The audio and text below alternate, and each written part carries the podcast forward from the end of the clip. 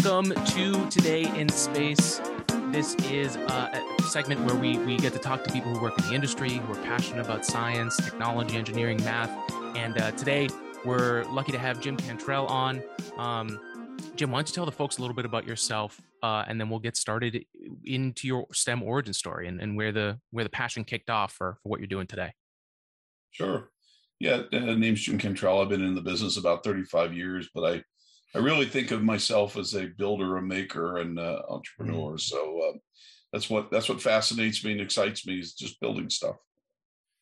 I can relate a lot. Um, you know, I, I, started. I think my my building started with uh, injection molding, working in a machine shop with uh, tool makers. Uh, learned a really old craft, and then I've right. got 3D printers in my basement, so I, I can I can uh, definitely relate. Yeah, good, good. Yeah, it's uh, the pleasure of building. You know, I, I mm. it's it's genetic. I think you know. I as I look back on my ancestry, you know, they were all carpenters or builders mm. of ores of various sorts. You know, you, you, begin to sort of believe a little bit in maybe the genetic story over uh, environment at some point. But uh, yeah, yeah. I mean, the only thing I've really ever known I wanted to do in my life for sure was to race cars and build them, and uh, mm. everything everything else has just sort of been an extension of that in one way or another. Yeah. And, uh, you know, ever since I was a little kid, you know, it was, uh, tear things apart and yeah uh, put it back I, together again right I had a very patient mother you know she'd come home and find her massacred bathroom scale you know why are you doing this well i wanted to find out how it worked and yep. you know it was curious i could never get it back together invariably you know the clips and the springs and mm-hmm. you know my dad he was he was less tolerant of things like that you know he I grew up in a very blue collar family, and mm. uh, he was uh, delivering uniforms, you know, and he lived with this hard reality of life compared to, you know, this this esoteric sense of things I had, this curiosity. He mm. he didn't share that with me at all, and uh, he'd, he'd, get madder than hell. You know, as I graduated later to building these little soapbox derby cars and stealing mm. the wheels off his lawnmowers, uh, that that that uh, he didn't appreciate very much either so uh, uh, tell me more about like uh, the first what was like the first thing that you built that that you can remember in the early years the first thing i really remember building was a fort and uh, mm. sort of uh, you know i think most kids did that one way or another in their like their living room with with you know blankets and things like that and their parents mm-hmm. make them clean it up later well i grew up on a on a chicken ranch down in uh, nice. southern california i know it's hard to believe there were such things but you know we we had we had goats and we had pigs and cows and chickens and rabbits and there was invariably a lot of wood and things you know construction materials around and mm. and so i would uh you know drag them and you know go go get a hammer so so as i you know we get money for my birthday or whatever i go spend it on nails and hammers you know and that's the sort of sort of thing that interested me and you know my parents again were very tolerant and eventually they'd tear it down because it was unsafe but uh yeah, I, I graduated to making these wood go karts, and uh, mm. that was sort probably the second thing I really remember, and that was a long line of of you know experiments, and we we lived on this hill that had a long driveway, and and nice. it was perfect for uh, yeah for soapbox derby cars, you know. And yeah, except yeah. get to the bottom, there's a street, and how are you going to stop and not get run over? So the, there were technological challenges too. Oh, that's great. I I makes me wonder how much of when anyone's in STEM is at those early years, right? I've, I've talked to a few people now, and your story is very similar. And like the people who who make they start early. All right, very exciting news here on the podcast. We have our first official sponsor that is not our own 3D printing company here funding the podcast. And support for Today in Space is brought to you by Manscaped who is the best in men's below the waist grooming and honestly, men's grooming in general here. Manscaped offers precision engineered tools for your family jewels. Manscaped recently launched the Ultimate Men's Hygiene Bundle, the Performance Package. Join over 4 million men worldwide who trust Manscaped with this exclusive offer for you 20% off and free worldwide shipping with code SPACE at manscaped.com. So again, that's 20% off and free worldwide shipping. That's eh, with inflation and the way the economy is going and how expensive everything is in COVID time.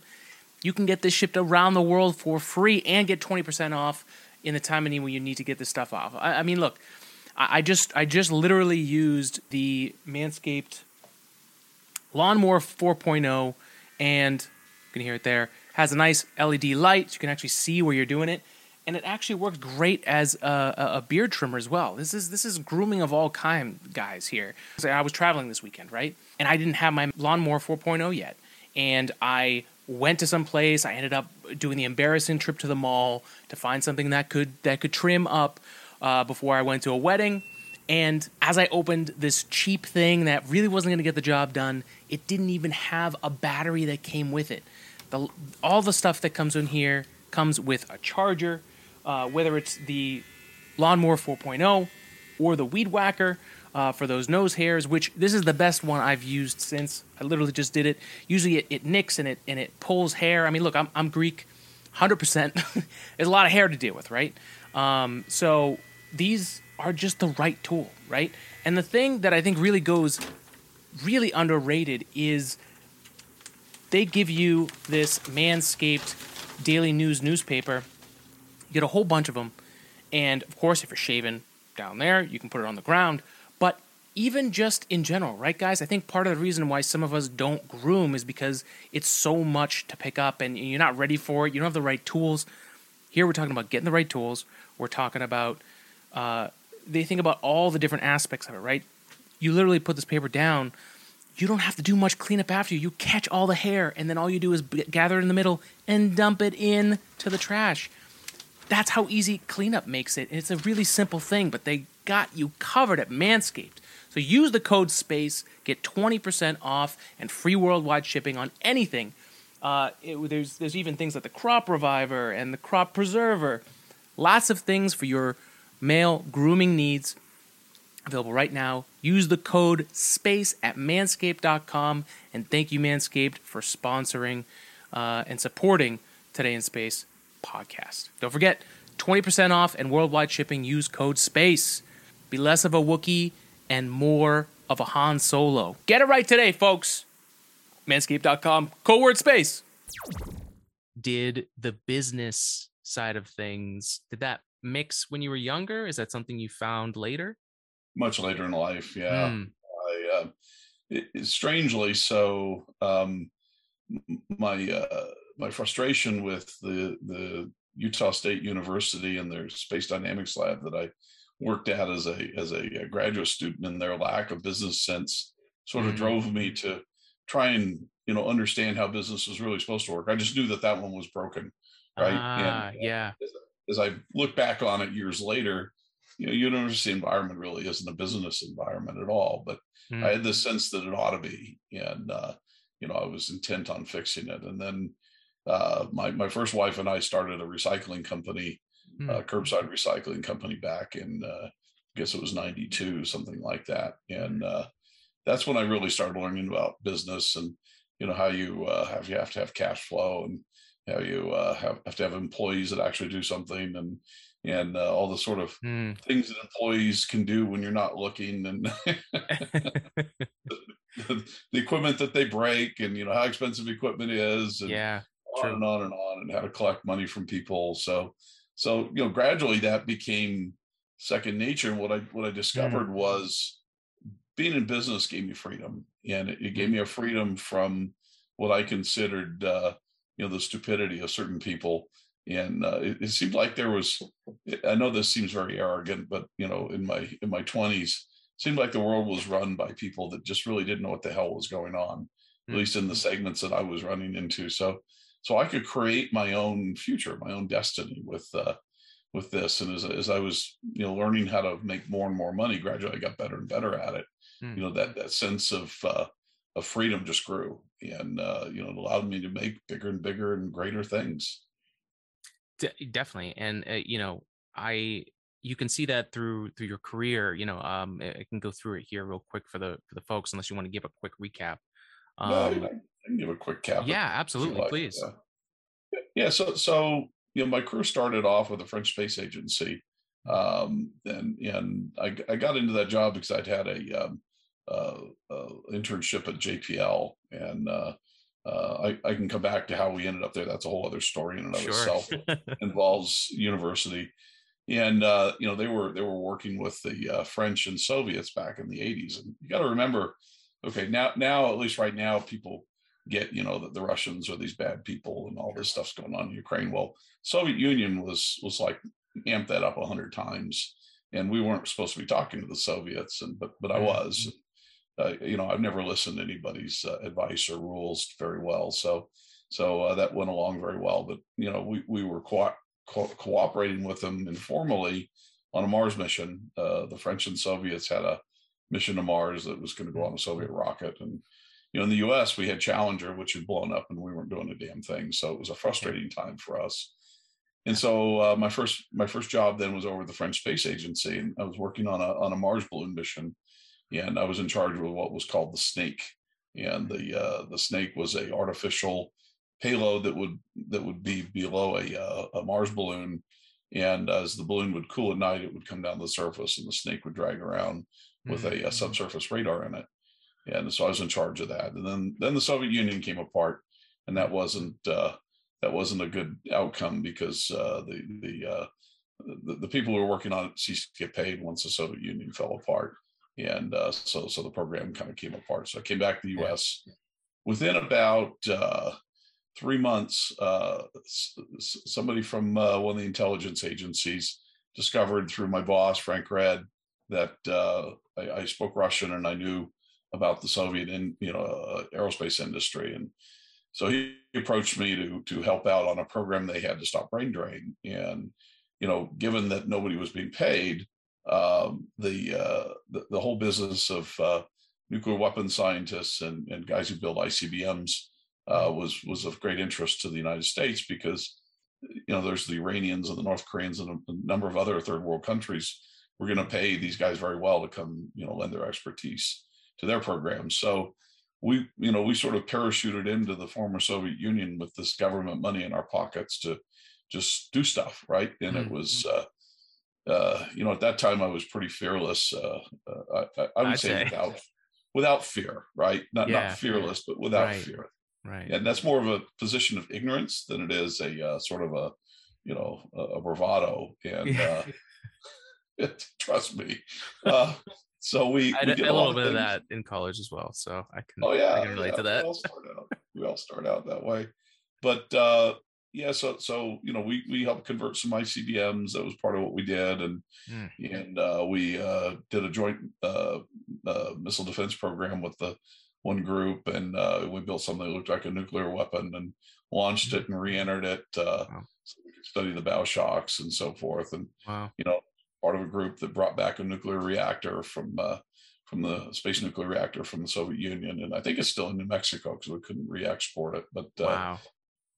Yeah, so that all ended in '96 when uh, I got arrested for espionage by the Russians and held under house arrest for about two months. And that was another learning experience of sorts, and uh, mm. I say a watershed moment in my life. and, uh, uh, so I, I, I still went back after that, but uh, I got out of this particular program and uh, was was was was doing sales um, for Space Dynamics Lab in Utah. And then this is about the time when Elon Musk calls me out of the blue in uh, 2001, and he uh, he had, he had got my name from Bob Zubrin, who mm. tried to help extract me from France when I was trying to find a job a way oh, back. Wow. You know? yeah, wow. I'd read Bob's article. He was still at Lockheed Martin, but I'd read his article about uh, uh, you know going to Mars on a on a, a diet, as he called it. Yeah, in Aerospace America, as I recall. And uh, so I just called him up, you know, I say, Hey, Bob, I love your article, blah, blah, blah. I'm working on this Mars program in France. And hey, do you have a job for me? You know, so he arranged all these interviews and of course, they didn't want to hire me because I was a, I was a, I was a traitor of sorts. But um, so, so, so, at any rate, um, Elon calls me uh, because he got my name from Bob, and uh, Elon had showed up at a Mars Society meeting in Palo Alto, and you know said, "Hey, he wanted to do something with his money yeah. that he'd uh, made from uh, from PayPal. He'd just been fired from PayPal, by the way. Most people mm. don't know that, but uh, I didn't know that. Uh, so, so, he calls me. It was July of 2001, and you know, it was this famous phone call where he just rambled on about, you know, multiplanetary species. And I thought the guy lost his mind. And I really, really didn't know who he was. And we dealt with a lot of internet uh, billionaires and millionaires back then. You know, the Gross brothers, for example, had mm-hmm. uh, started uh, a lunar uh, company, and uh, they had Idealab down there in Pasadena, and would taking mm-hmm. those guys over there at one point. And so, so it wasn't anything that unusual in that sense, but but Elon was was quite different in his uh, sole focus on what he wanted to do, and so we we worked on that mission and uh, tried to uh, uh, get him changed. We changed it to a Mars mission. So then, then there was the famous storm. We can come back to it if you want to, but you can. I, I, did want to ask about that. It's it's okay. a, definitely a legend. we'll come back to that. Absolutely. Skip over for a moment. So, so we couldn't buy rockets from the Russians, and uh, we that's when we decided to start SpaceX. So I was there for. Uh, I was with Elon for about eighteen months, something like that. So. I bailed early. Um, thinking that uh, there's no way SpaceX could be successful uh, based on the economics. My, my rationale was sound at the moment, but it wasn't uh, based on any realization that Elon become what he is. Right? I probably would have yeah. tried to hang on longer had, had sure. I done it. it difficult. It was very very difficult for me to deal with. Yeah. I, I, talked about this freedom thing earlier. Mm. You know, so so my flight gene was just going off with him, so I left. Mm. And uh, start my own company, Strat Space, and and, and made a lot of money. I, I made a lot of money doing satellite work, uh, a lot of classified stuff, space warfare, yeah. and uh, consulting in, in, general. And then we ended up with about 50 people at one point. And uh, about 2010, I just I woke up one day and and uh, you know I'd become more and more libertarian as I got older, mm-hmm. and uh, not believing the government was a solution to to our problems. And I woke up and I just said, "What am I doing? You know, I'm I'm making my living off of the government. I don't believe in it. I'm a hypocrite."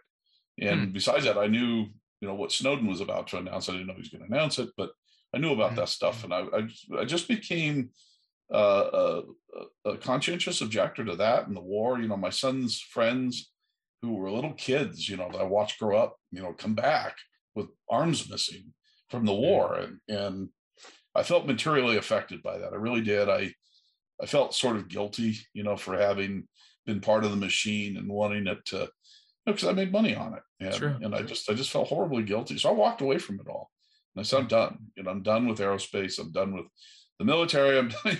it wasn't still a patriot, but you know, I just didn't want anything to do with any of it. So I went into the automotive industry mm. and uh, started a company called Vintage Exotics, and we did a lot of race cars, and I did a lot of racing. I had a professional racing career for a while, and uh, that was great until uh, the startup started showing up at my doorstep. So like Skybox uh, Imaging was one of them. These guys mm-hmm. came out of the NRO, and I knew them from there, and we helped them get started. And they they sold to Google for half a billion, and that became part of Planet uh, now. Oh wow, yeah, yeah. So they're bigger satellites are the ones we worked on way back, you know, at that time. So so suddenly, all of a sudden, all this this commercial money was like this freshness for me. It was like a new, it was a new life. It was a fresh start. Mm. And uh, they were building things, right? Instead of, yeah. instead of just sort of thinking about how you're gonna make more money. Theoretical. Oh yeah, yeah, yeah, definitely. Yeah, we were actually building things. And in mm. my hmm. consulting business, I kind of ended up cynical, thinking, you know, well, I'll make money and I'll go build stuff, you know, cars. Right. And, and that satisfies that. But but something was really missing in, in inside my art. And uh, that that these mm. these commercial businesses you're building a business, you're building value, you're building hardware. It was great. Yeah. So I got involved in a lot of them. I got involved in ICEYE. I got involved in New York Space Systems, Moon Express. That was a whole other experience. Uh, uh, you know, 11 of them to be precise. Wow. And uh, the Paragon was one of them. I ended up helping out. And uh, so, so about uh, 2015, uh, it became apparent from all these other companies I'd been helping start up and design their satellites and so on. The, the, the thing I always ended up trying to fix was finding a launch for them. And here I am, you know, on my way back to Moscow to go look for another rocket. It seems like this recurring wow. theory. Yeah. And uh, uh, so, so, so, I said, hey, you know, we need to fix this and build a um, build a small rocket like Falcon One because you know Chris Thompson and I who was at SpaceX early on, thought the Falcon 1 could be mass produced. And that was kind of the solution to what we knew was a growing small sat world back in mm. 2001. So we that started Vector. That was early yeah. too, to see that. Yeah. Yeah. So we started Vector, and I thought, you know, I could go out and buy John Garvey's company, Garvey Spacecraft, who mm-hmm. John went back to the the early days of SpaceX. He never joined, but he was part of that original crew that worked with Elon, and uh, he had spent the intervening years trying to uh, advocate and build out these small vehicles, and he made a bit of progress. And uh, so we made a deal. I started a company. We made a deal, bought his his uh, company, brought him in as a co-founder, and uh, went to town, raised money, and uh, that went on until 2019, until it didn't, and we can come back to that in a while. Um, and then uh, once I left uh, Vector, I could see it was uh, going to go bankrupt, and so I started Phantom because I knew that the need would still be here. And I and as I looked around, nobody was really addressing what I thought the mission really needed to be, which is to make space access uh, uh, often and and ubiquitous. And you know, SpaceX has done a lot for space access. Trust me. Yeah. Uh, I'm not underestimating it at all, but they didn't complete the the sequence of things. And to mm-hmm. to have what I think a healthy space commerce is going to be, we have to have daily access to space. Mm. And so that's what we're really trying to do uh, at, at Phantom is to complete that cycle. So it's unfinished business from Falcon One, really. I, I love the thesis. It, it it makes a lot more sense as as I, we look back at your timeline here. What what your your approach has been now with the other approaches of trying to make this happen. What is it about Phantom that is doing it differently to as, as you guys call it, you know, becoming like the Henry Ford of space. Um, right. What is it that Phantom's doing that's gonna that's gonna achieve it this time? Yeah, so you know, in in uh, August of 2019, when I left Vector, I, I spent about two weeks sitting in the swimming pool, you know, nursing my wounds. Mm-hmm. And then my my my colleague Mike D'Angelo, I knew him from Moonex, and he was also my COO at uh, at Vector, mm-hmm. had left, and he, he kept calling me, saying, "Let's do something," you know. And uh, so as we thought about it, we really said, well, we got to start with a clean sheet, right? We have to start with a clean sheet technically. We have to start with a clean sheet on the business case. And uh, so, so we, you know, we had the benefit of COVID, which was on its way. We started in October of 19 and I started to ramp up and then COVID hit and we, you know, we laid everybody off. But that gave us an, an introspective period where we started to think about how you really make money in this business first and foremost how you have an impact on the commerce and and technically how you would do it so if you go back to the original thesis of spacex and, and elon and i fought about this a lot he wanted to build everything right he, in fact mm-hmm. he was so vertically integrated technically at one point he asked me to he, he was he was interested in the scandium aluminum alloy which is a really strong unusual alloy mm. uh, that's used in baseball bats. And the Reynolds, I think Reynolds Aluminum is the only ones that build that that, that makes this alloy. So oh, you wanted me to go out and find a scandium deposit and start a, a, a mine. Oh to, wow! that was one of my tasks on my list. You know. And uh, that's how that's how vertically integrated Elon yeah, is. That's a, that's pretty crazy. right. So so uh, you know, but you know everything he wanted to do was vertically integrated, and the only mm. I, I just wasn't of that mindset, right? And it took me a long time to kind of understand where he's coming from. And it, mm-hmm. in retrospect, I think he was absolutely correct for the time. Uh, two things: one, if you buy piece parts from the military industrial complexes that existed then, you lock yourself into their into their pricing. And his point, and I think he's absolutely right, was you couldn't reduce the cost substantially and be beholden to those supplier networks because they were built upon really looking like their customer, which was the U.S. government. You know, and, and one of the things you learn if you've been in this business long enough, it's kind of like old people that have been married many years. They start to look like each other and talk like each other. and same is true of clients and and and suppliers, right? So mm. so Lockheed Martin starts to look like the government and sound like the government and act like the government. Boeing because they're like a married couple. And uh, so so Elon was quite right about all of that. The second thing was, and I didn't really appreciate this till later, was that that and he never voiced this, but I see this now, is if you if you do buy into that supplier network, there are always people that can come back and and nail you to the wall and manipulate you and retaliate against you when mm-hmm. you start to become a competitor to them. So so he created an ecosystem completely outside of this it's kind of like what he's doing now with Twitter. You know, he's he's mm. he's openly declared war on a certain part of society, a philosophically mm. oriented part of society, and he feels like he's he's outside of their ability to hurt him, right? mm. and so that's exactly what he was doing here. And uh, so so we looked at all of that and said, well, we don't think any of that's really true anymore to a large extent. If you if you look at all the money that's gone in to the uh, the industry, there's a tremendous amount of supplier network that that's occurred that you can use to your benefit. So mm. the biggest thing for us was engines, and I knew from my vector experience, our engines what were the what were the real problem. They they were lagging hmm. behind mm. on schedule, and uh, oh, you know the, the, the development the engineers work. Yeah, the oh, development yeah. to get the engine out and and working where you needed it to be. Expensive, yeah. and it's and it's also time consuming. And the more the engineers worked on it, the more time they thought they needed for it.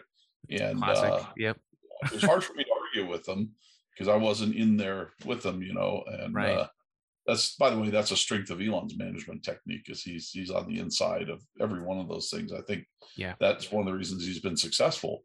So talk about so, vertically integrating everything. Yeah. to do that, you had he he had to become part of every decision. Yeah. You know, people tell me about how small in the decisions he gets. Like uh, the, you know, the second flight of the Falcon One, um, he made a decision uh, that I forget what it was. It was a very small decision. He overrode all his engineers and it caused the failure. The oh yeah, it's the mm-hmm. slosh baffles. He, he said we didn't think you needed the slosh baffles. We didn't want to pay for them in the tanks, mm-hmm. and the thing mm. suffered from from slosh and it, it spiraled out of control. This so is the one that, that exploded mid mid flight. I think it was. Yeah. Yeah. Yeah. so that's so, that's so a lesson anyway, to learn. Yeah, that's a lesson learned. So so you know, for us, the biggest risk has always been engines. And if you look historically at a lot of other rocket companies, engine development is the most expensive and risky part of it. Sure. So I'd been talking to Ursa Major, you know, prior at, at Vector, uh, sort of quietly, but uh, mm. you know, Mike and I went up and made a visit with them and really, really liked what we saw. I mean, the first Ursa Major engine I saw reminded me of a Ferrari V12. Mm. And I just said, these guys, if they make something that beautiful, it has to run great. It's kind of mm. like an airplane. If it's beautiful, it'll fly. Right, if it's ugly, right. it won't fly. You know, that's how I feel about machinery, about engines. You know, and yeah. Uh, so we, we, you know, we bet our future on them, mm. and I think we bet well. Um, and so we went around, you know, the rest of the, the rest of the rocket. We're like, well, what can we buy? And there's a, there's a whole plethora of of electronics and so on you can buy. We license the avionics from NASA. We we license the uh, software for twenty five thousand dollars, and it worked. The stuff works, right? right? So so we cut years and tens of millions of dollars off our development cost. Mm. So we became capital efficient. So one of the things that made us different in the beginning was, you know, given a start in in in uh, you know 2019 we thought that that Silicon Valley was fished out as far as rocket companies go mm. and, and new money. So I said, look, we're gonna have a hard time raising money, so we need to keep the keep the costs way down if, uh, as much as we can. Mm. And uh, so so that was part of our basic planning, and that was part of our motivation to to go to supply chain. And boy, were we ever right! You know, I mean, you look at what's going on right now. Yeah. Uh, you know, you've got companies that are spending forty and fifty dollars, fifty million dollars a month and having flight failures.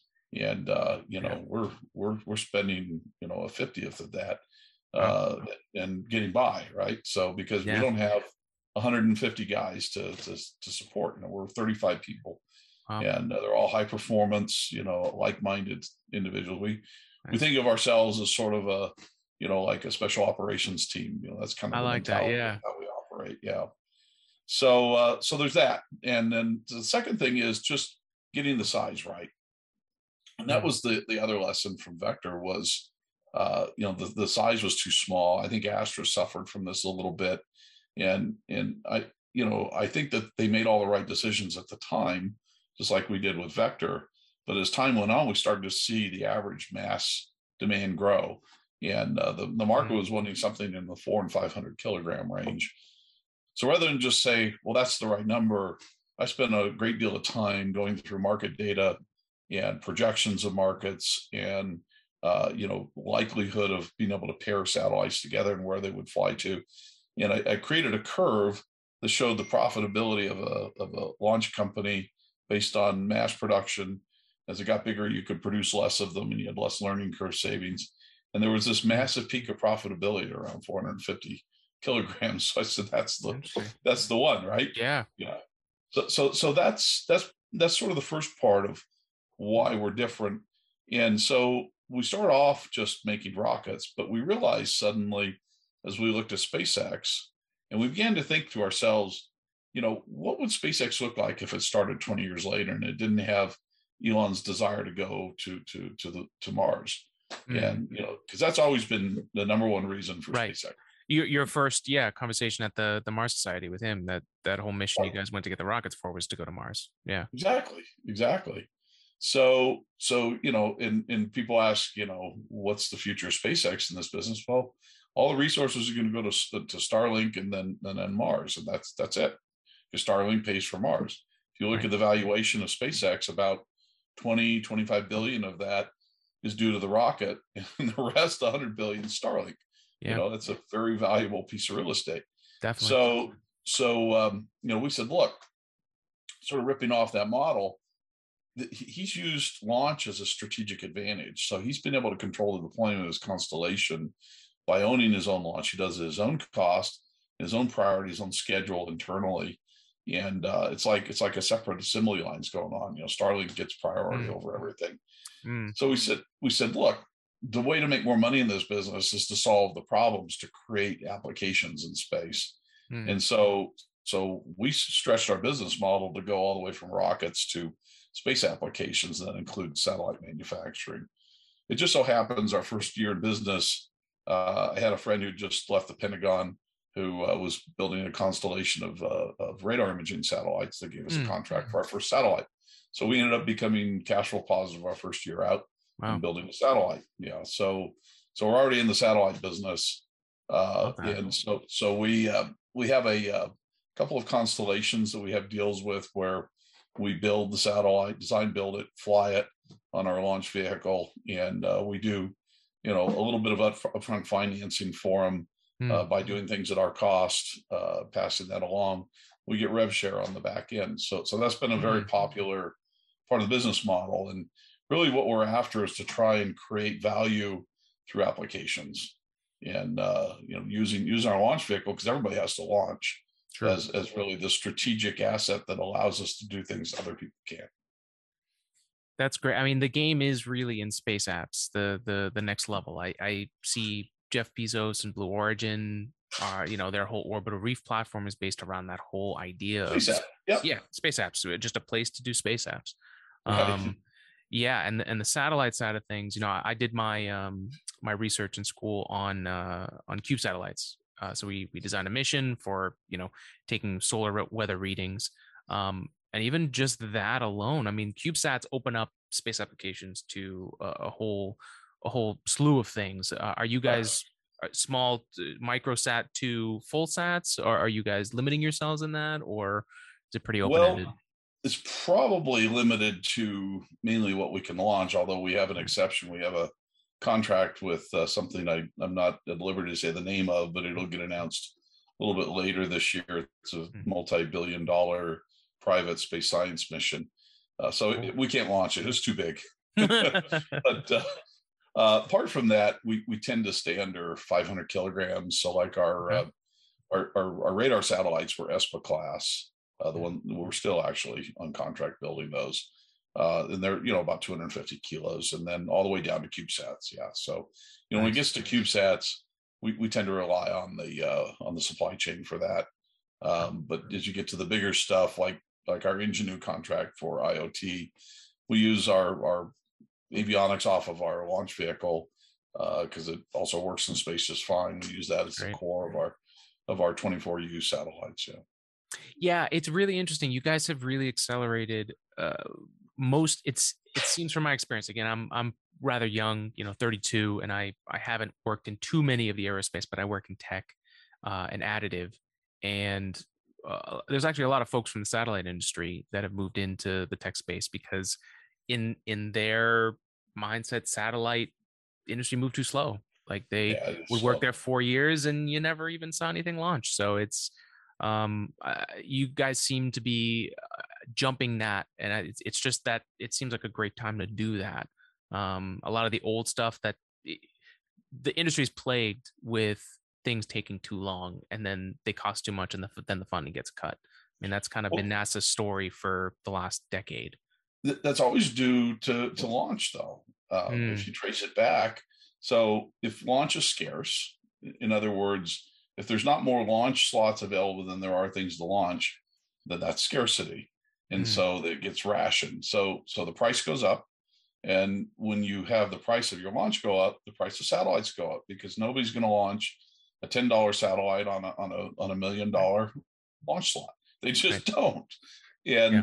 so if you can break that paradigm, this is the core idea behind what I'm trying to solve if you can break that paradigm so that there's a surplus of launch capability and you can build your stuff quickly, fail quickly, mm-hmm. and cheaply, there will be much more innovation.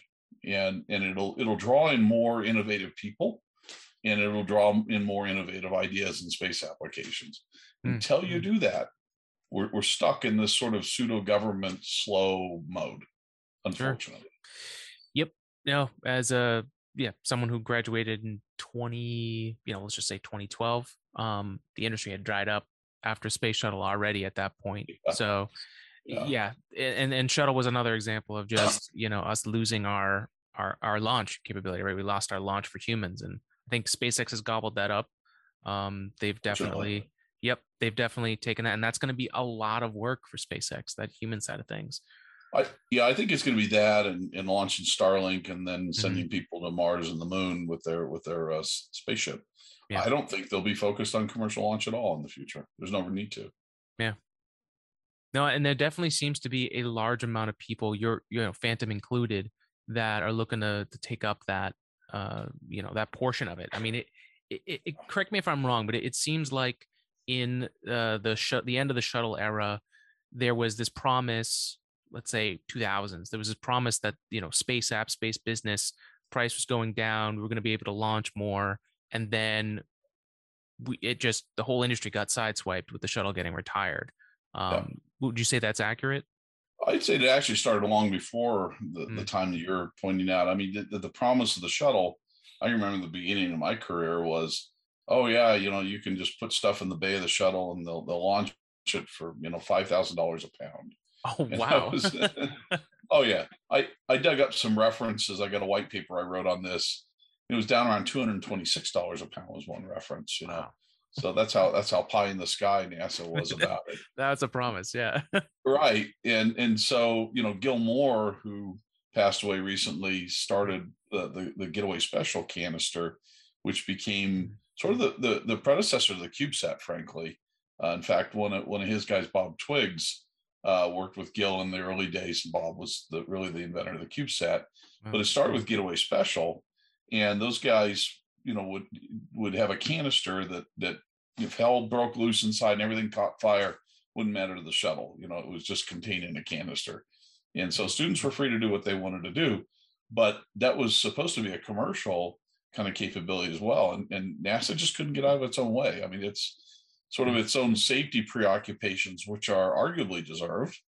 Uh, just just couldn't get out of the way of, of the commercial necessities. So, hmm. so you really the first thing you had to do was to break apart human space flight and sort of this, you know, wild western style yeah. commerce, you know, which yeah. is what we're talking about here. And yeah. uh, you know, I'm, I'm much more a fan of the Wild West, you know, so so the human space flight stuff never never attracted me, like you say. And then by the time the shuttle mm-hmm. retired, that was one tired piece of hardware, you know, and I don't think any of us saw that coming.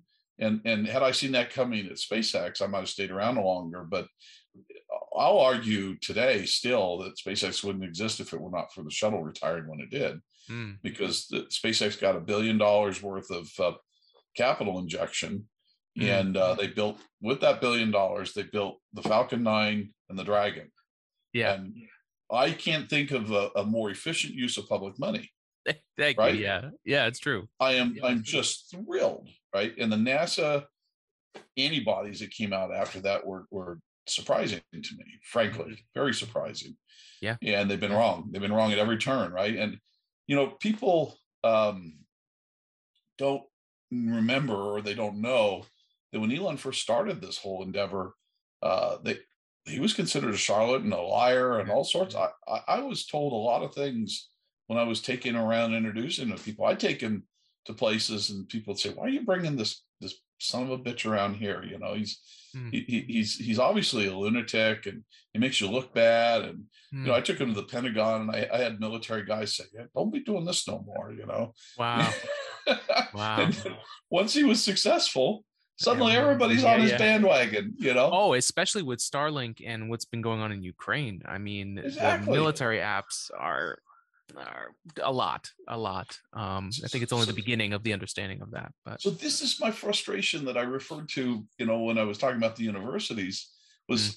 i had this gut sense you could do it better right but yeah. i couldn't quite put my finger on it and I, that's still how i feel about the space industry it's mm. exactly that same feeling but i feel it today and you know elon it, it felt that same thing i mean we had endless conversations about how inefficient the whole space business is and aerospace in general and the quality of the people. Blah, blah, blah. And and he just had this sense it could be done better. He knew it could be done better, hmm. and uh, he did it better, right? And and it's it's yep. been the thing that saved us from the Russian temper tantrum that they had. oh imagine? my! And to think like what would have happened if had that not happened, where we would be today. I mean that that that would have been the death blow to the space industry. I think if we didn't have yeah. anything you know, we'd be watching that big rocket go out to the pad and back, and oh, we got another valve leak, and you know, before long we'd have made in Alabama up and down the rocket, and then people signing it, and Coca-Cola advertisements on it, oh. and barbecue signs this way, and you know, the damn thing never launch. Yeah we have to talk about what funds this podcast, the the the fuel, the, the the source behind what brings this podcast out to you every single week, and that is our 3D printing lab, AG3D. And AG3D is here to help bring not only our own ideas into reality, which is literally what it's doing with this podcast, uh, putting it on its shoulders, putting the team on its back, but it also allows us to make a lot of fun stuff for the podcast. Like for instance, right here is our James Webb Space Telescope coaster.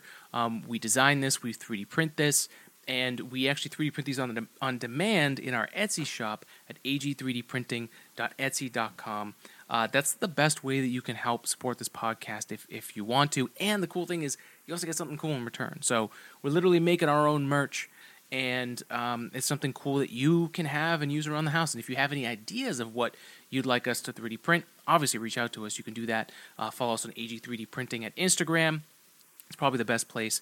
And then, of course, we also offer 3D printing services. You know, we are a, a, shop that's open. So if you do need 3D printing, if you want something 3D printed, let's say you're a student in college, you've got a project. I guess it's the end of the year now, so maybe not. But let's just say you're you are a student and, and your your your lab is busy and it's it's crazy project time, and you want to 3D print 3D print something, but everything's busy or all the printers are down we're here for you. If, if you're someone, you've got an idea, like our friends at SnapCollar, we help them design some of the first prototypes so that they could see we have this idea of a business we want to do, of a problem we want to solve. Let's make a prototype and then go the next step with it. They did that with us. We helped them design, and eventually they iterated to the point where they were able to win some competitions, get some money, some funding for those early, early days. And now they had a successful uh, campaign they raised a bunch of money, they, and now they are a business. They're growing, and it's so cool to see the final product out there and actually helping people, and it's doing such a great job. We help people with that, but also just like if you want to 3D print anything, man, like we are here. Our Instagram page is a place you can go to see what's possible. I seemingly can't help myself but 3D print things all the time. So all the 3D printer did was make all the things that I wanted to make up here actually possible. I've been doing this for a really long time, so I think a lot of people with 3D printing get a little scared because it's really intimidating, but we're here to help bring your ideas into reality and help you achieve the thing literally make it so that whatever you're writing on paper, on a napkin, that something, whatever it might be, we're here to let you know how we can do it. And if not, we'll point you in the right direction of the right way to go. So if you're interested, reach out to us at ag3d printing.com. You can get a free quote for your next project. And then, of course, to support the podcast uh, at any time by going to our Etsy store, ag3dprinting.etsy.com, and picking up any of the cool stuff that we have here, like the James Webb Space Telescope coaster. We also have our rocket ship uh, phone stand, which is great for uh, any office space. I literally have one at every desk that I have at home, at work. Um, super, super helpful. And that's what we're about. So, AG3D printing, bringing ideas into reality, and bringing the show to to uh, to all the masses. So I, I, only know about the story. I obviously wasn't there, but you actually were there on that that famous day in in Russia. I'm, it might have been multiple days, but if I'm not mistaken, you guys were going there to pick up uh, rockets to send uh, an observatory to Mars to grow plants. It was a lander, mm-hmm. and in that meeting, uh, actually, I, do, do, you mind going through the story? Not at all. Not at all. Yeah, please. So, so, so, yeah, we visited two places, um, and it was I think our third visit to Moscow. Mm. And Mike Griffin was with us. He doesn't like me saying so, but Mike's an old friend, um, and and there's no conflict of interest with what he did with SpaceX later. I mean, it was all clean, but Mike just doesn't want you know to be smeared by history. But he was there, and uh, Elon and I, and we had you know made a couple reconnaissance visits prior to this and visited some of these guys. And so our last visit was to go make a deal, right? And Elon said, okay, you know, we we had looked at this this this uh, lander design, and it was a plant growth chamber that we were going to grow basically weeds on Mars with the carbon dioxide from Mars inside this glass chamber, and uh, that that it would spawn the idea of terraforming. So Elon, it's important to understand, thought in the early days that we had to do things to advocate the idea of going to Mars to humanity, to people, particularly Americans, that they mm. wouldn't buy into it. He had no idea everybody's pre-sold on this, right? Yeah. so he, he, thought that he had to sell them on this, and that yeah, was his idea yeah. with Mars Oasis. And so he he's always had the idea about bases on Mars. Always, always, always. He used to carry around uh, on some of these trips. He'd, he'd show me these uh, Mars-based plans that he had people drawing, you know, just sort of wow. sketches and and and at one point I said, I said, Elon, put that son of a bitching thing away because you know the, the, you're crazy enough telling people we're going to do what we're going to do but now you're talking about Mars bases. That's kind of like talking about aliens that came and visited you. You know, mm. like mm-hmm. really, I'm like don't don't do that. It, we, our life is hard enough, right?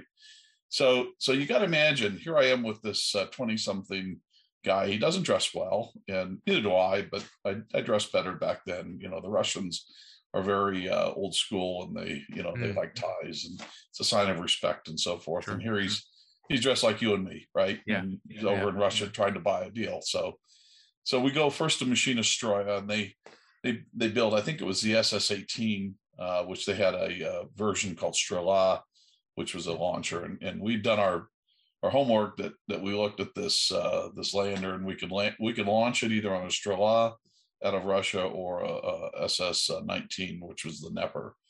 Mm-hmm. And uh, so we went to the, the this Machina Stroya first, and it was it was November, as I recall, yeah, and it's always snowing in Russia. I mean, it's it could be June. It's snowing in Russia. Wow. that, that's at least my my recollection, right? And uh, so we show up at, at this big, huge walled factory and concrete walls, you know, 20, 30 feet tall with razor wire across the top. Looks like a prison. You get to these huge, you know, iron gates and and you know, we always had a driver and and uh, they had a had a guard shack and you know the guard calls in, uh, so we get let in, and uh, then we step into the courtyard. Then we have to wait for him to open the front door. You know, it's not like there's a, you know, a receptionist and a, and a nice warm reception area, anything like that. You've got some more prison doors and, and these big steel doors, and so we ring the doorbell, and we wait, we wait, and we kick the snow around, and we talk, and finally, you know, you hear all the the locks, and the door opens, and uh, this guy guides us in and uh, we go down this long hallway. It's really wide. And uh, it was just as cold in the hallway as it was outside. No heat. And uh, elon's looking around and, and, some of the doors are covered with uh, with vinyl and padding right? And he says is this an insane asylum? I said no. Those are important people. That's how you can tell you know their doors are padded. And why i don't know but that's the way it was. And uh, so so we got down to the main sort of uh, uh, conference room, and it was it was this large room with sort of these drapes, these uh, semi-transparent drapes that had this sort of uh, faint light coming through, this faint winter light coming through, and it was just very well lit, but it was just this this odd kind of diffuse light. And this long center table, and all these Russians, you know, they're all dour faced and skinny, and you know, looking to this food, waiting to waiting to chomp on it, you know, and we come in and you know we're overweight, well-fed Americans, and and uh, you know say hi, shake hands, and of course we have to endure toasts first. So so so in case you've never done business in Europe, you don't just walk in and do business, right? You start with the socialization. Mm-hmm. And you mm-hmm. know, you you get to know each other and you talk about your families and find out about the other person. Maybe you break bread and have lunch or whatever. Then the last 10 minutes of your visit, you do business, right? That's the mm-hmm. serious part. Mm-hmm. America is just the opposite, right? So yeah. we consider the Europeans rude as hell when they do that, and they consider us rude as hell when we do our part. You know, so here we are. We're like chomping at the bit. We want to we want to get this done, right? We want to. Are you going to sell a toast or not, right? And so we go through all these these toasts and the vodka and all this shit and eating and and you know so on and and there's a chief designer there. So so like startup CEOs are probably the closest thing to to what they have in the Soviet Union, a chief designer mm. and it's sort of this technical expert that leads the organization and uh, really a startup CEO, but they're, they're, they're chosen because of their political reliability plus their technical blah blah. So the so the chief designer's there, and after we get done with this, you know, most people clear out, and uh, we had an audience with just the chief designer and the and the interpreter, a couple other people who were standing back, and uh, so Elon starts to explain this whole thing about you know multiplanetary species and humanity and we have a backup plan and all this stuff. And i'm noticing i'm watching this guy and they don't know i understand russian but i'm watching this guy and he's just getting aggravated and you could just tell and uh and his interpreter was was uh you know interpreting to him sort of loosely it wasn't quite correct and uh, so at any rate they they got uh they got to the part about you know buying rockets and and uh the, the guy turns and he and he just he spit on Elon's shoes and they spit on mine just like that, just kind of they didn't, you know, put a big chunk on us, but just a little bit. Still. And Elon, yeah, yeah. Elon turns to me and he says, I think think he spit on us. And I said, Yeah, yeah, it's a sign of disrespect. And he goes, he goes, Oh, he goes, well, I think this meeting's over with, you know. And, yeah. and I heard I heard Mike Griffin in the back. He goes, Well, thank God for that. You know, I mean, Mike Mike uh, was raised by an army colonel, so he's pretty direct and uh, so so we we left the meeting, you know, and it, it, at this point, you know, when things were breaking up, the chief designer starts into this this he gets really angry, and then when he was talking to us, he was spitting at us while he was talking too, wow. just because it was just coming out of his mouth. Yeah. It was kind of gross, but at any rate, you know, the interpreter wasn't, in, you know, interpreting it, and he he basically was saying this is a machine of war. It's not a toy for a rich kid you know you take your internet bullshit mm. money and go home and you know we're, we're here for serious people only and you know so i'm not i'm not interpreting this but i'm, I'm listening to it as we're putting our coats on and stuff getting ready it's like you know chasing us out like a pissed off mother-in-law and so we we leave and uh, the next day we went to um to uh, not machine destroy but uh uh oh hell to, for the for the uh, Dnepr, so um, Kosmotras, and uh, they were in downtown. It was a in a nice little little house that you know they'd stolen from somebody prior to the revolution, I'm sure, and uh, nice yellow place, kind of kind of nice, bright, you know, and so forth. Quite different. Because mm. they had done business with with Thiokol, which was the the guys used to make the shuttle boosters mm. uh, on some on some demilling projects to instead of dumping their their their uh, propellants in the ground, they they the U.S. paid to turn into uh, uh, fertilizer and mm. uh, so these guys were a little more sophisticated, right? Yeah. And and so we sat down. They gave us some coffee. It was morning time, and they jumped right into the business. Right? It wasn't it wasn't all this slow, irritating nonsense. And uh, so there was three of them and three of us, and you know, Elon just right. He says we want to buy two of your rockets. So I've got eight million dollars, and they they said no. You know, we, we're we're not we're not interested in selling you uh, two for eight million. We'll sell you one for eight million. We knew the University of Surrey had been buying them for two, so we thought we'd give them a you know pretty good price. Yeah. But um, they uh, amongst themselves were talking, and they were calling him a little boy, right? I'm mm-hmm. like, I, this is not going not well. Going well, yeah. yeah. yeah. So I, uh, you know, and then finally, uh, Elon said, "Well, I guess we're done," you know, and uh, so we we uh, had a plane to catch. It was Delta Flight 31 back to New York, and as we got uh, got to the airport, we were quiet. You know, I remember walking out there and thinking, you know, this was a gigantic waste of time and uh, you know it's kind of depressing because you know we're not going to build anything, right? and I'm thinking, yeah, here we go. There's another year of my life, you know, getting to this point. And uh, we're sort of sitting on the plane, and uh, Mike and I are sitting next to each other. It wasn't very full. Elon was maybe two rows up from us, and uh, you know he's on his computer. You know when the when the flight takes off, you feel like you're on sovereign territory again. You feel you feel safe, and uh, so we ordered whiskey, Mike and I, and we're drinking whiskey and starting to feel it, and it's good. And uh, Elon's working away to mm-hmm, he drinks Coke. Mm-hmm. He's a teetotaler; he doesn't drink much. Yeah. And uh, so, so, so, at any rate, uh, Mike says to me, he goes, uh, "What the fuck do you think that idiot savant's doing?" I said, "So I don't know. Plan nine to save humanity. You know, he's probably going to work on that next." Mm-hmm. And uh, Elon turns around and goes, "No, I think we can build the rocket ourselves." And Mike looks at me and I looked at him and Mike says, Oh, Elon, nobody's ever done that. That's an original thought. He says, There's only like a whole graveyard of dead bodies out in front of you. You got to walk over to get there. Right. Yeah. And he goes, he goes, No, he says, We got a spreadsheet. I got a spreadsheet myself. Mike, nobody's ever done the spreadsheet before. Why did I think of that?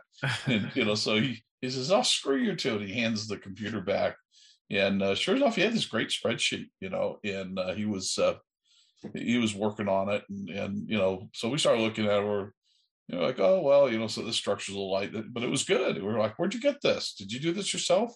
He's like, no, no, I had some help. You know, so Chris Thompson and Tom Mueller and mm-hmm, these guys mm-hmm. had, had, been working with him, and, and you know that they uh, they had helped on the on the lander, but I didn't realize they were working on this rocket on the side. So it was yeah, Falcon yeah.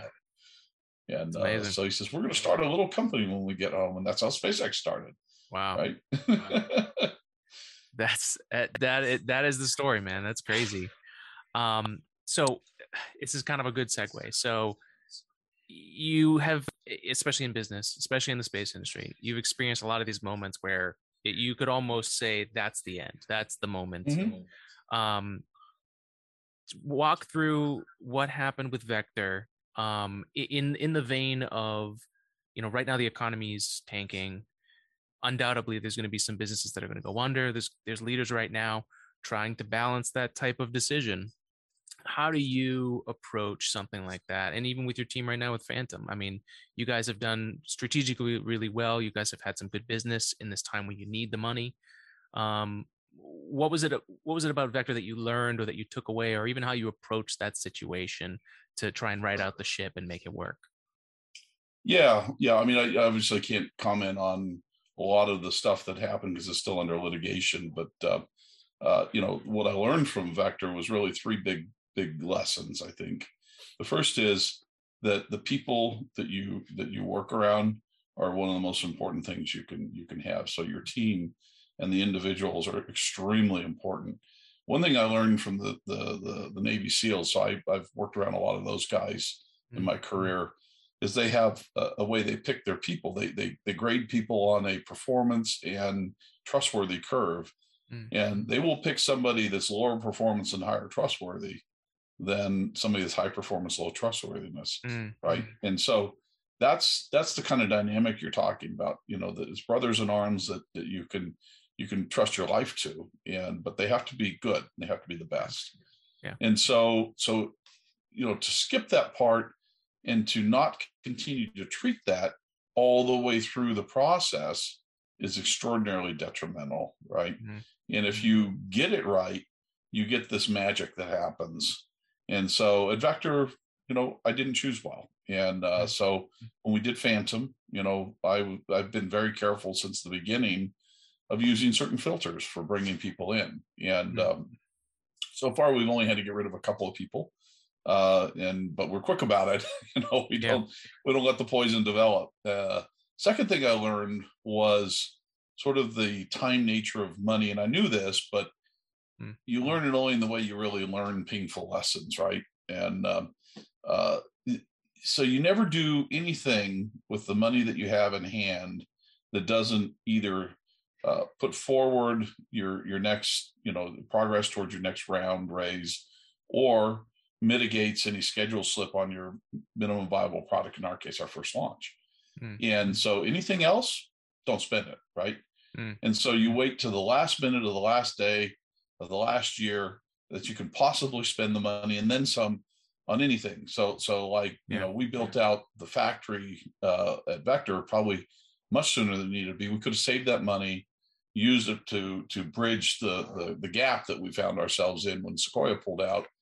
Um, had we not done that, but you know, even our investors were, you know, telling us, "Oh, you know, the VCs are saying you need to do this," you know, but it was the wrong decision. And clearly, at, at Phantom, you know, if you take a tour of our factory, it's very modest. You know, it's a mm-hmm. 32,000 square foot industrial building. Uh, but you know, half of it has got the, the owner's personal stuff in it because we need, you know, we wanted to reserve the space, but he gave us a deal on it. So, you know, it just looks like a yeah. shithole, frankly. But, but bare know, bones, it's, bare bones. Yeah, you guys are doing what you need bones. to do. Yeah. Yeah. So, so, you just, you have to be super, super, super cheap. Hmm. Right. Mm-hmm. And it's easy to get distracted by a lot of things that seem to make sense.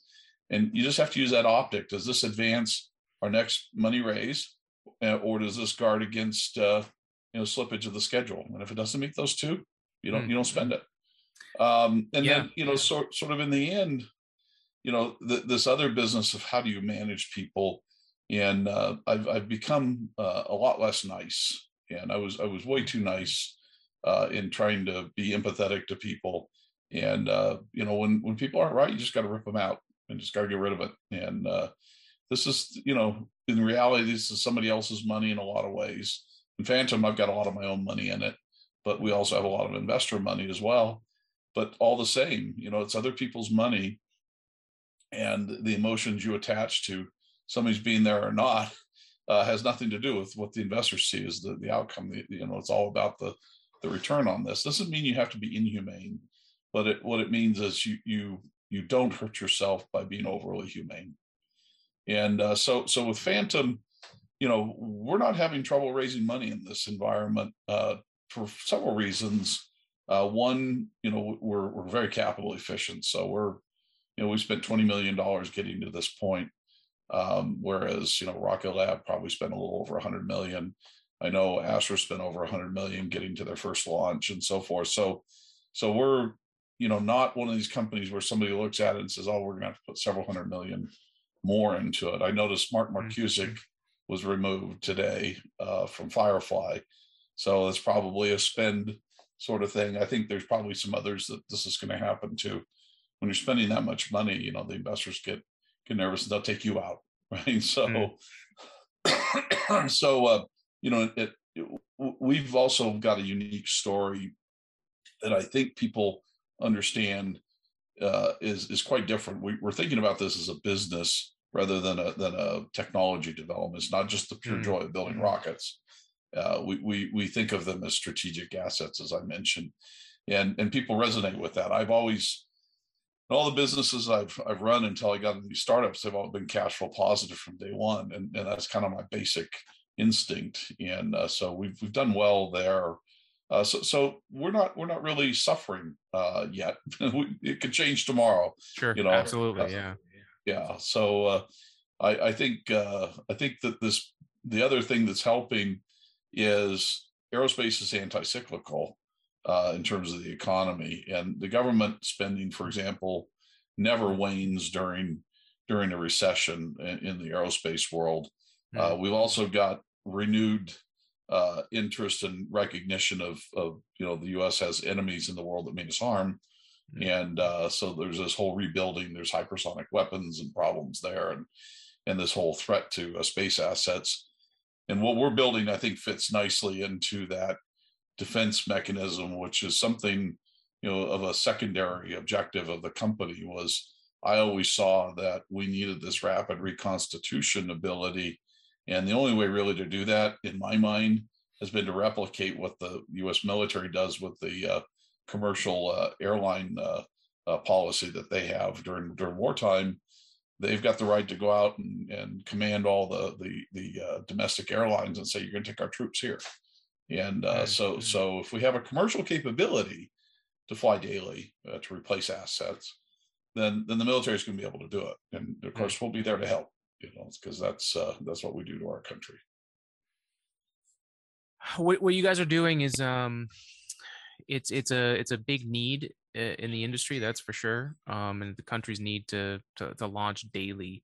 Um, I mean, it's definitely not making, uh, I guess, uh, other countries around the world very happy. But um, I, I think if you're if space travel and access to space, lowering the barrier, as, as you, you guys have discussed, um, of access to space, the the only way is to get that that launch rate to that point. Um, Right. You know, I think the demand seems to be there. It's just it hasn't the supply of launches hasn't been there. So uh, you guys are just just filling up what's what's already being asked for. Um, Space Force is is ramping up, and you know they are with everything that's going on with constellations, and they're seeing the capabilities that's only going to to increase. Um, you guys have a hot fire test. Uh, yeah. Is it this month? So yeah, nominally it's uh, probably the week after Fourth of July. Mm. Uh, we're we're in the middle of uh, stage level testing right now. Last week we had the the stage erected at, at our factory here in Tucson. We went through all the functional testing of the stage. It went pretty well. I mean, the second stage has all the the brains, if you will, of the rocket, right. has all the command and control, and, and so we're really testing the rocket on the second stage. So it's a big milestone for us. So we we, we did that first. Um, we had some uh, some mechanical issues that were uh, in the middle of repairing, so we're going to go back. We got through cryo testing. We're going to go back and finish our cryo testing. Uh, hopefully, repaired those issues, and then once that's done, uh, we're heading out to uh, New Mexico to do the hot fire test. and that should be a major, major, major milestone for us. Now, and so what's the timeline for you guys after that? You guys, you guys are able to test it on the stand. Um, 2023 is what I think I saw for you guys trying to launch first, or at least being up and ready for yeah. customers. Yeah, first launch is you know about uh, August of 2023, and uh, you know everything seems to be coming together for that. We've got six engines delivered from Ursa Major in our factory right now. Uh, most of those are test engines uh, for mm. the uh, first stage which will get nominally to, done at the end of the year. That'll give us about six months to assemble the, the flight unit. And, uh, you know, we're, we're in the middle of building the, the flight tanks right now. Uh, so, so we've already started a bit of that. And, uh, yeah, things are coming together pretty well. We, we haven't really had any hiccups yet. That's not to mm-hmm. say we mm-hmm. won't. So we could have, you know, ABL blow up their stage and it set them back a ways. Yeah. Uh, we could be the lucky ones. Uh, I don't know. Uh, but you know, so far so good. And uh, you know, we've got like a really experienced crew. It's great. A lot of our guys came from SpaceX and mm. Blue Origin and Virgin and uh, Astra, you know, and, and just mm. really experienced guys. So uh, that's it's exciting, uh, and I could, could see how that would be, um, you know, as as an engineer trying to work at a place like that uh speed i think there's a whole generation of of people that like yourself where you had that feeling where people want to move fast and we'll figure out the science and we'll we'll figure out the the engineering problems but let's go right. let's do this yeah i mean that's that's you know what motivates most of us we're mm. builders mm-hmm. and makers and and that's one of the filters i use to uh, get people who want to come work for us is mm. you know do, do you do anything at home with uh you know with hardware and so forth or do you uh uh you know do you just read books right? Nothing wrong with people just like to read books, right. but we're looking for people who uh, who build hardware. Right. Yeah. That that's going to be a better fit for the the stressful environment that's just natural for you guys trying to go that fast. Yeah. No, that's exactly. that's amazing. Um, Jim, we're we're at the end of our time here. Um, thank you so much for coming on. Um, pleasure. Is there anything that you'd like to share with the folks or people who are looking to get into STEM, maybe are out of it and looking to yeah. come back in? What's what's your advice for folks like that? Yeah, um, follow your passions. Uh, do what you're good at, and uh, uh, you know, do stuff that people want to buy, and you never have to worry about success. It'll happen. Mm-hmm. And uh, part of all that is getting the right education, so be it. And I've seen people with all levels of education get involved in this. You don't have to have college degrees necessarily. Yeah, especially on the maker side of things, right? You know, exactly. There's plenty of makers who you know do not have a, a traditional degree and know way Absolutely. more about how things work. Yeah, yeah, yeah. No, it's it's become a bit of a product that the people that give you the degree try to convince you you have to have that degree to, in order to be qualified to work. So mm-hmm. it's not true. Mm-hmm. it's mm-hmm. still a valuable commodity, but it's not uh, it's not the only way to it. Yeah. No, absolutely. Um, last question for you. Why 3D printed engines? What's the oh, advantage there? Um, yeah, so it's not obvious that 3D printing is the panacea that everybody thinks it is. Um, we're big fans because it uh, allows you to make complex shapes very economically and, mm. and repeatedly. And uh, so, so Ursa Major is doing most of that. We don't do any of that really in house, uh, but they they've done most of that. and They become masters at it. Oh, and uh, there's there's real art to it. Mm-hmm. Uh, so mm-hmm. it's it's it's a nascent industry. It's one of the very early uh, technologies that uh, is, is, still maturing very rapidly. And mm.